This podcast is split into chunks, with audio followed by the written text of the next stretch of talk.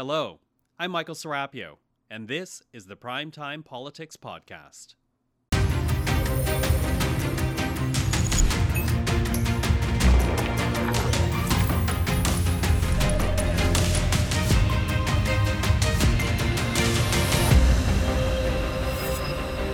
Tonight on Primetime Politics, touring the disaster zone. The damage is worse than any pictures uh, could do credit to. The Prime Minister went to Port aux Basques, Newfoundland today, speaking to area residents about the trauma and the loss in the wake of Fiona. Coming up, we'll be joined by the Premier of Newfoundland and Labrador, Andrew Furey. Also, we'll go to Cape Breton, another maritime community still cleaning up and coming to terms with the damage. We'll speak with the regional mayor, Amanda McDougall. And approaching a day of truth and reconciliation, we will speak to Senator Michelle Audette as Canada prepares to mark the day for a second time in our country's history. This is Primetime Politics.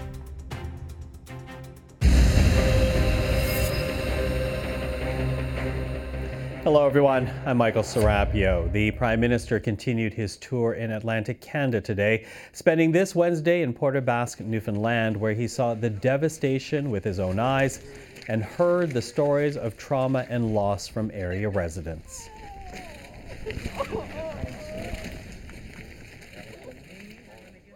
Here now is more from the Prime Minister.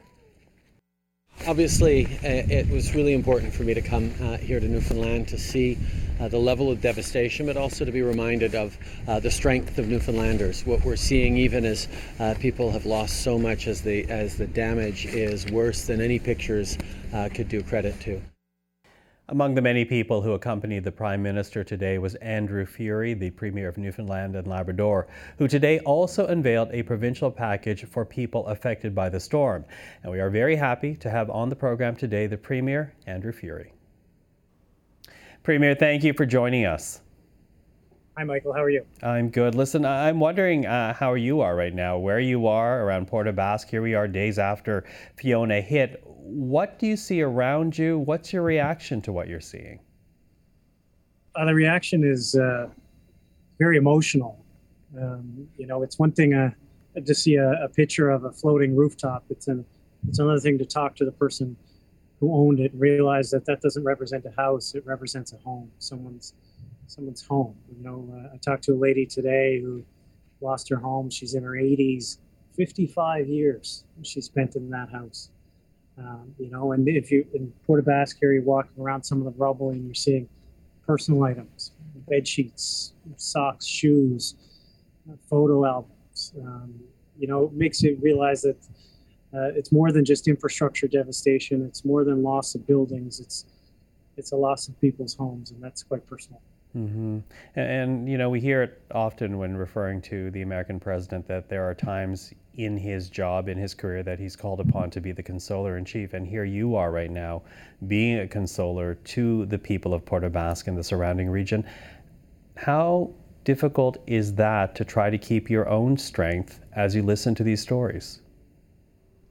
Yeah, it's uh, it's tough. There's no question about it. Um, but we need to be there for them. We need to be that shoulder, figuratively and literally, uh, for them to uh, to cry on, uh, to lean on, um, as we uh, find the collective community strength that Newfoundlanders and Labradorians are known for around the world uh, to rebuild. Uh, so, you know, the focus is, of course, on the immediate uh, comfort and, and, and consoling of. of the people and, and helping them work through the trauma, uh, but we're also focused on how to how to help them, how to help them get through, uh, to focus on uh, the rebuild that's ahead of us. Mm. So uh, I'm not going to lie, it's it's not always easy, uh, but um, it comes with the job, and um, and uh, you rally with each other. Newfoundlanders and Labradorians have known. Mm-hmm. Uh, you know, the trauma aside, I'm wondering, what are you identifying right now as Premier of the province? What are you identifying as the immediate challenge uh, on the ground around Port aux Basques and the surrounding region? Yeah, sure. In, in any natural disaster, Michael, the, you know, the immediate challenge is shelter, clothing, food, and uh, making sure people have somewhere to lay their head at night. And, uh, and that's been accomplished thanks to uh, the governments, thanks to uh, stakeholders and organizations, non-governmental, have really pulled together to ensure that that's happened.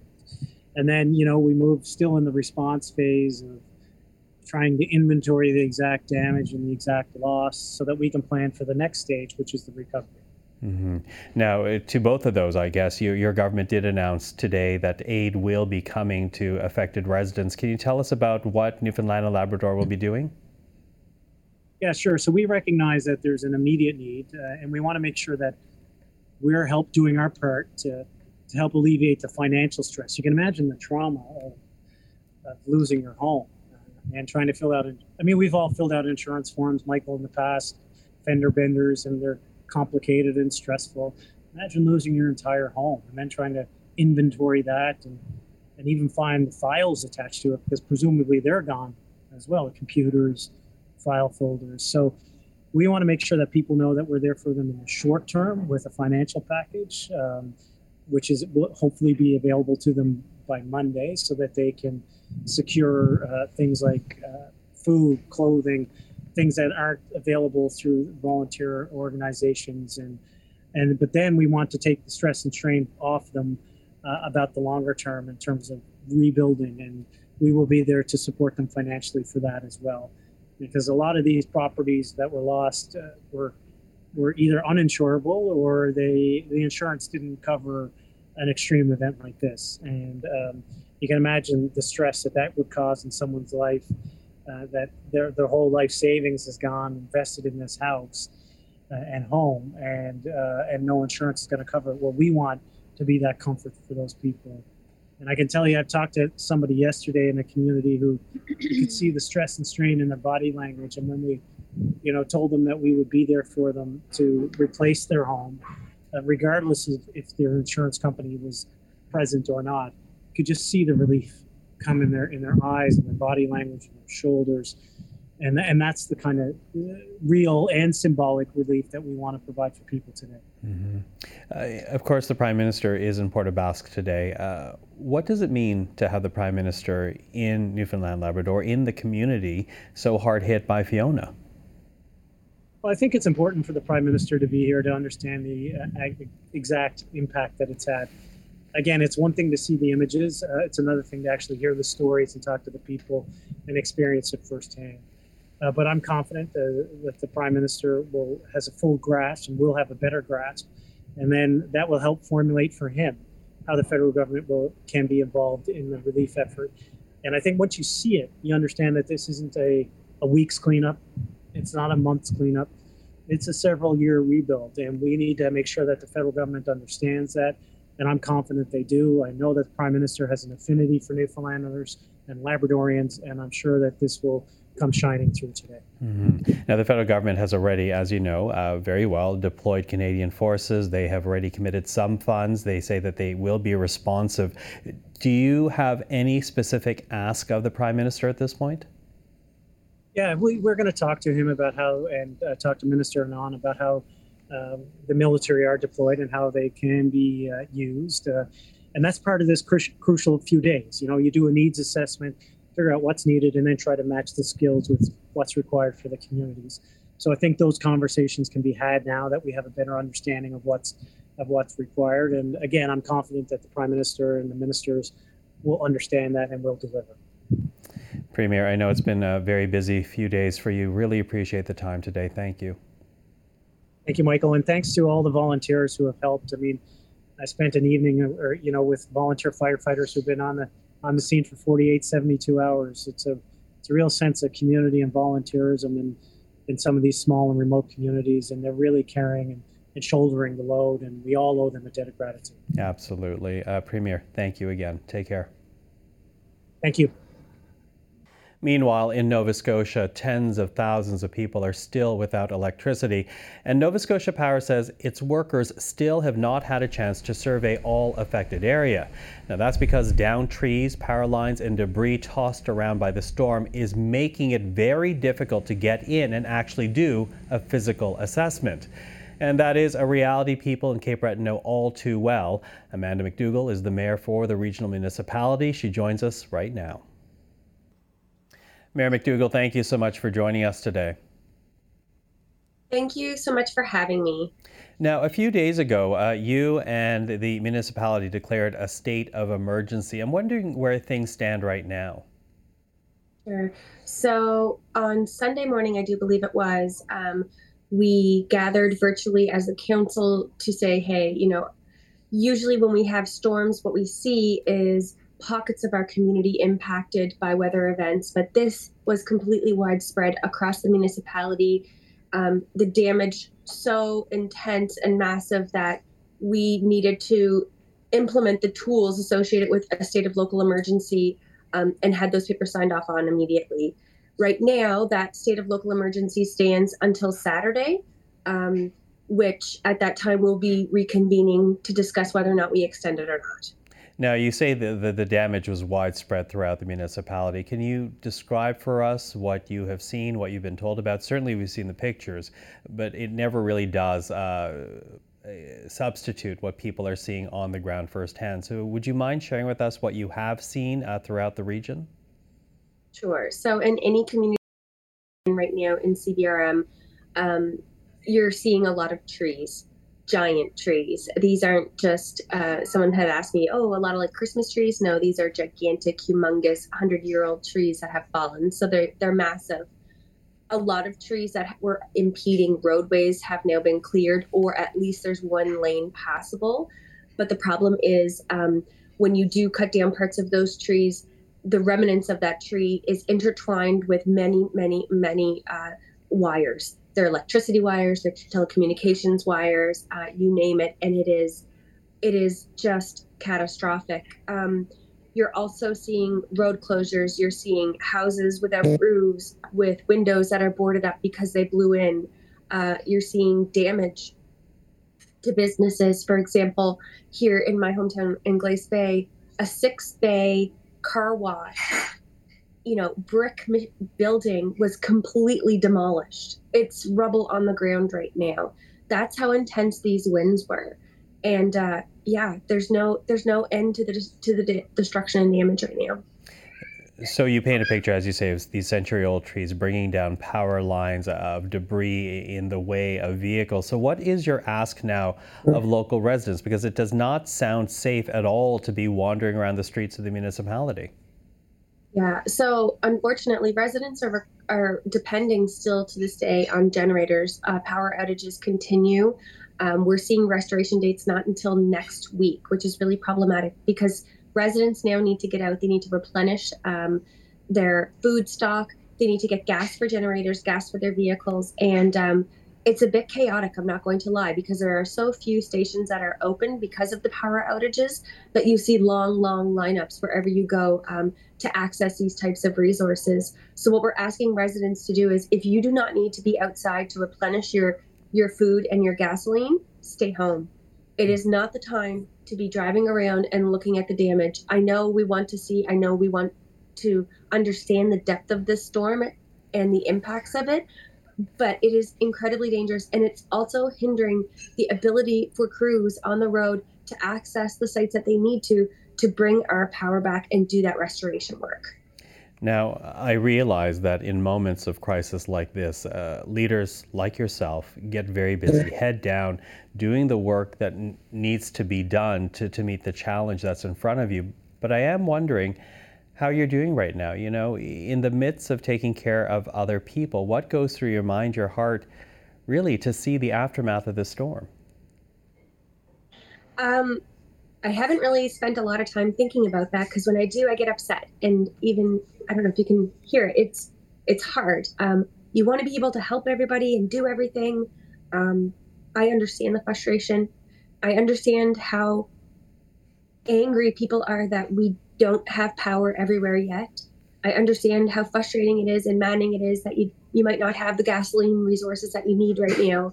And we are working exceptionally hard around the clock, um, advocating to our provincial, to our federal, to the private entities across um, the nation to help us. Um, that's what we can do right now. We're we're using our voices as strongly as possible. And I know, being municipal elected officials, we are, as they say, um, you know, that level of government that's closest to the ground. So, you know, it's really hard when um, when you're working and trying to figure out solutions, and you're kind of that punching bag a bit sometimes. And I get it. And I want to be there to take on everybody's frustrations. Um, but you know what? At the end of the day, I see it in my colleagues too. Um, their hearts are heavy. They're dealing with a lot of personal loss themselves, be that um, their their own properties or businesses. Um, but we really we really have to support one another. It is incredibly important. It is incredibly important that we support one another right now um, and show our best instead of our worst. Mm-hmm. You talk about asking for help uh, from provincial, federal officials. Is that coming quickly enough for you, do you think? Yeah, I, I have to hand it to Premier Tim Houston. He was here one day, the next day, uh, announced the disaster financial assistance program that's going to immediately um, help folks. Uh, uh, Prime Minister Trudeau was here yesterday. I know that there's going to be a federal uh, announcement soon about uh, the support that they are going to be providing. We have the Army on the ground here now. Um, it is, it's happening, and we need it to continue. And that's where we, that's where our work is right now in that advocacy piece, making sure that all levels of government, and like I said, private entities as well, know how much help we need, um, and know how long we're going to need their help for. This is this is this is a long journey for us um, to start rebuilding and bringing back some sort of normalcy to residents, and uh, we cannot do it alone. We simply cannot. We don't have the resources. Well, Mayor, uh, certainly we are watching from the nation's capital and really sending you our best in this moment. Thank you so much for speaking with us. Best of luck with everything. Really, really grateful for that. And I, I just want to say to, to everybody, your thoughts and your kindness is being felt all day, every day. And please, please, please just keep a, keep a little prayer to whomever you worship to uh, send some luck our way. Our best, Mayor. We'll speak again. Thank you.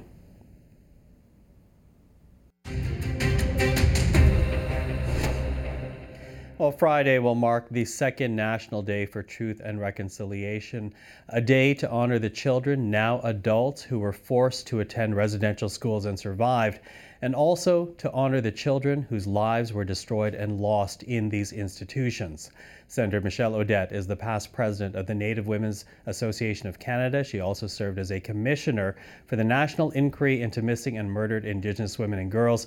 The senator joins us right now. Senator, thank you for being here. Thank you. Now, as we mark this second National Day for Truth and Reconciliation, uh, I'm wondering about what you are thinking of. Is it the survivors, the children who never came home? What, or perhaps more accurately, who are you holding in your heart right now? I'm holding my mom, even though she's away from where I am today. Uh, she's in our community. I'm holding my aunties, my cousin, many people that I met over the years that had too many stories about what happened to them in residential schools or also day school. Mm-hmm. I also carry in my heart, very in, in, I guess it's natural being a mom and a, a kukum, I carry the people of the second and third generation that walk beside the family who were affected and still, and this generation also trying to understand and reconnect with the past, but have a place also that we can say, we're not survivors, but we want to live and we have the right to live. So I have one or thousands of people in my heart. Mm-hmm. That's, that's how I am. Mm-hmm, absolutely. And you have met so many uh, people who have walked the path. And, and that does make me wonder, because you have served, as we said, as a commissioner for the National Inquiry into Missing and Murdered Indigenous Women and Girls. And, and I'm wondering whether or not that experience changes the way you think of this national holiday. It did. It did. And it's something that uh, I think we were... We were blessed and still today, but to be honest, uh, this journey for me, it was a moment that I realized that our stories, the voices that we heard across Canada, some of them or many of them had trust in us to make sure that their voice resonates to the federal government and each government across Canada. But in my heart also was that for three years, I was not in a depression, but I was very low with the energy because it was either a story of somebody close to me, it was one of our story, my girl, my my kids or me. So we, it was it was it was hard to dis- detach myself and my spirit. Mm-hmm. But at the same time, what kept me going, it's that now that I know, I cannot pretend that it was isolated or it's a few stories. I have a responsibility. Mm-hmm. So I have to honor that every day in many ways. So that's how I feel. Well, it it does lead me to wonder, because I, I called it a national holiday or a holiday, but uh, as you know, it remains in large part a day that is really only observed by federally regulated industries. Not every province has adopted this day that's meant for reflection and remembrance. What does that say about where we are as a country and on the path to reconciliation? It might be uh, an example that it's nothing for some of us. I was with my uh, teenagers at the I G, you know, a food store, and this Quebecois person was so proud to say that he owns three uh, food food market or a store, and for the first time, all the staff will wear the orange shirt, and he wanted to do in a good way, and it's all Quebecois people or the majority. I don't think there's many Indigenous people working there, and they wanted to do good. So for me, it tells me that there's more allies that we can think that are outside of the government places, you know, the, the, the elected people where we challenge or we are challenged. And it was telling me that we need to continue to educate, even though it's we're exhausted or it's demanding a lot. Now it's them that they might become the people explaining why they wear the rape Uh, orange shirt that they at that store or at that place. Mm-hmm. And then I realized across Canada that many Canadian students from, you know, very young age or university level, that they will stand with us and beside us. And that's, for me, very powerful and important. Mm-hmm. And yet you and I are, are speaking on a day that also marks the second anniversary of Joyce Echequan's death in Quebec. A, a coroner's report released last year really identifying both racism and prejudice as contributing factors to her death. But in the midst of a Quebec election, Indigenous issues have not figured very largely. What's your reaction to that? I was away for a month up north, like every year. And when I came back, I was following uh, the second or the third debate. Nothing uh, about Indigenous uh, good or, you know, initiative or issue or things that it's affecting us. Then I said to myself, it's, it's again, our responsibility as people, as, you know, Indigenous people or allies, to remind the Quebec election, the people that are involved in that election, that you don't need a journalist to ask you the question. If you truly believe that we have to rebuild the relationship that is broken or in the process of uh, nation to nation, like some of them will say, then just add us in your answer. But they didn't. So we'll make sure that the next government who will be chosen by the people who will vote will not stop ourselves to educate and remind them that we were there, we're still there, and we're not giving up. Senator Michelle Audette, thank you so much for the time today. Thank you. We know discussions like these can be triggering for some of our viewers, so there is help out there for those who need it. Among the organizations you can call are the National Residential School Crisis Line, the Missing and Murdered Indigenous Women and Girls Crisis Line, and the Hope for Wellness Line. All the numbers are on your screen right now.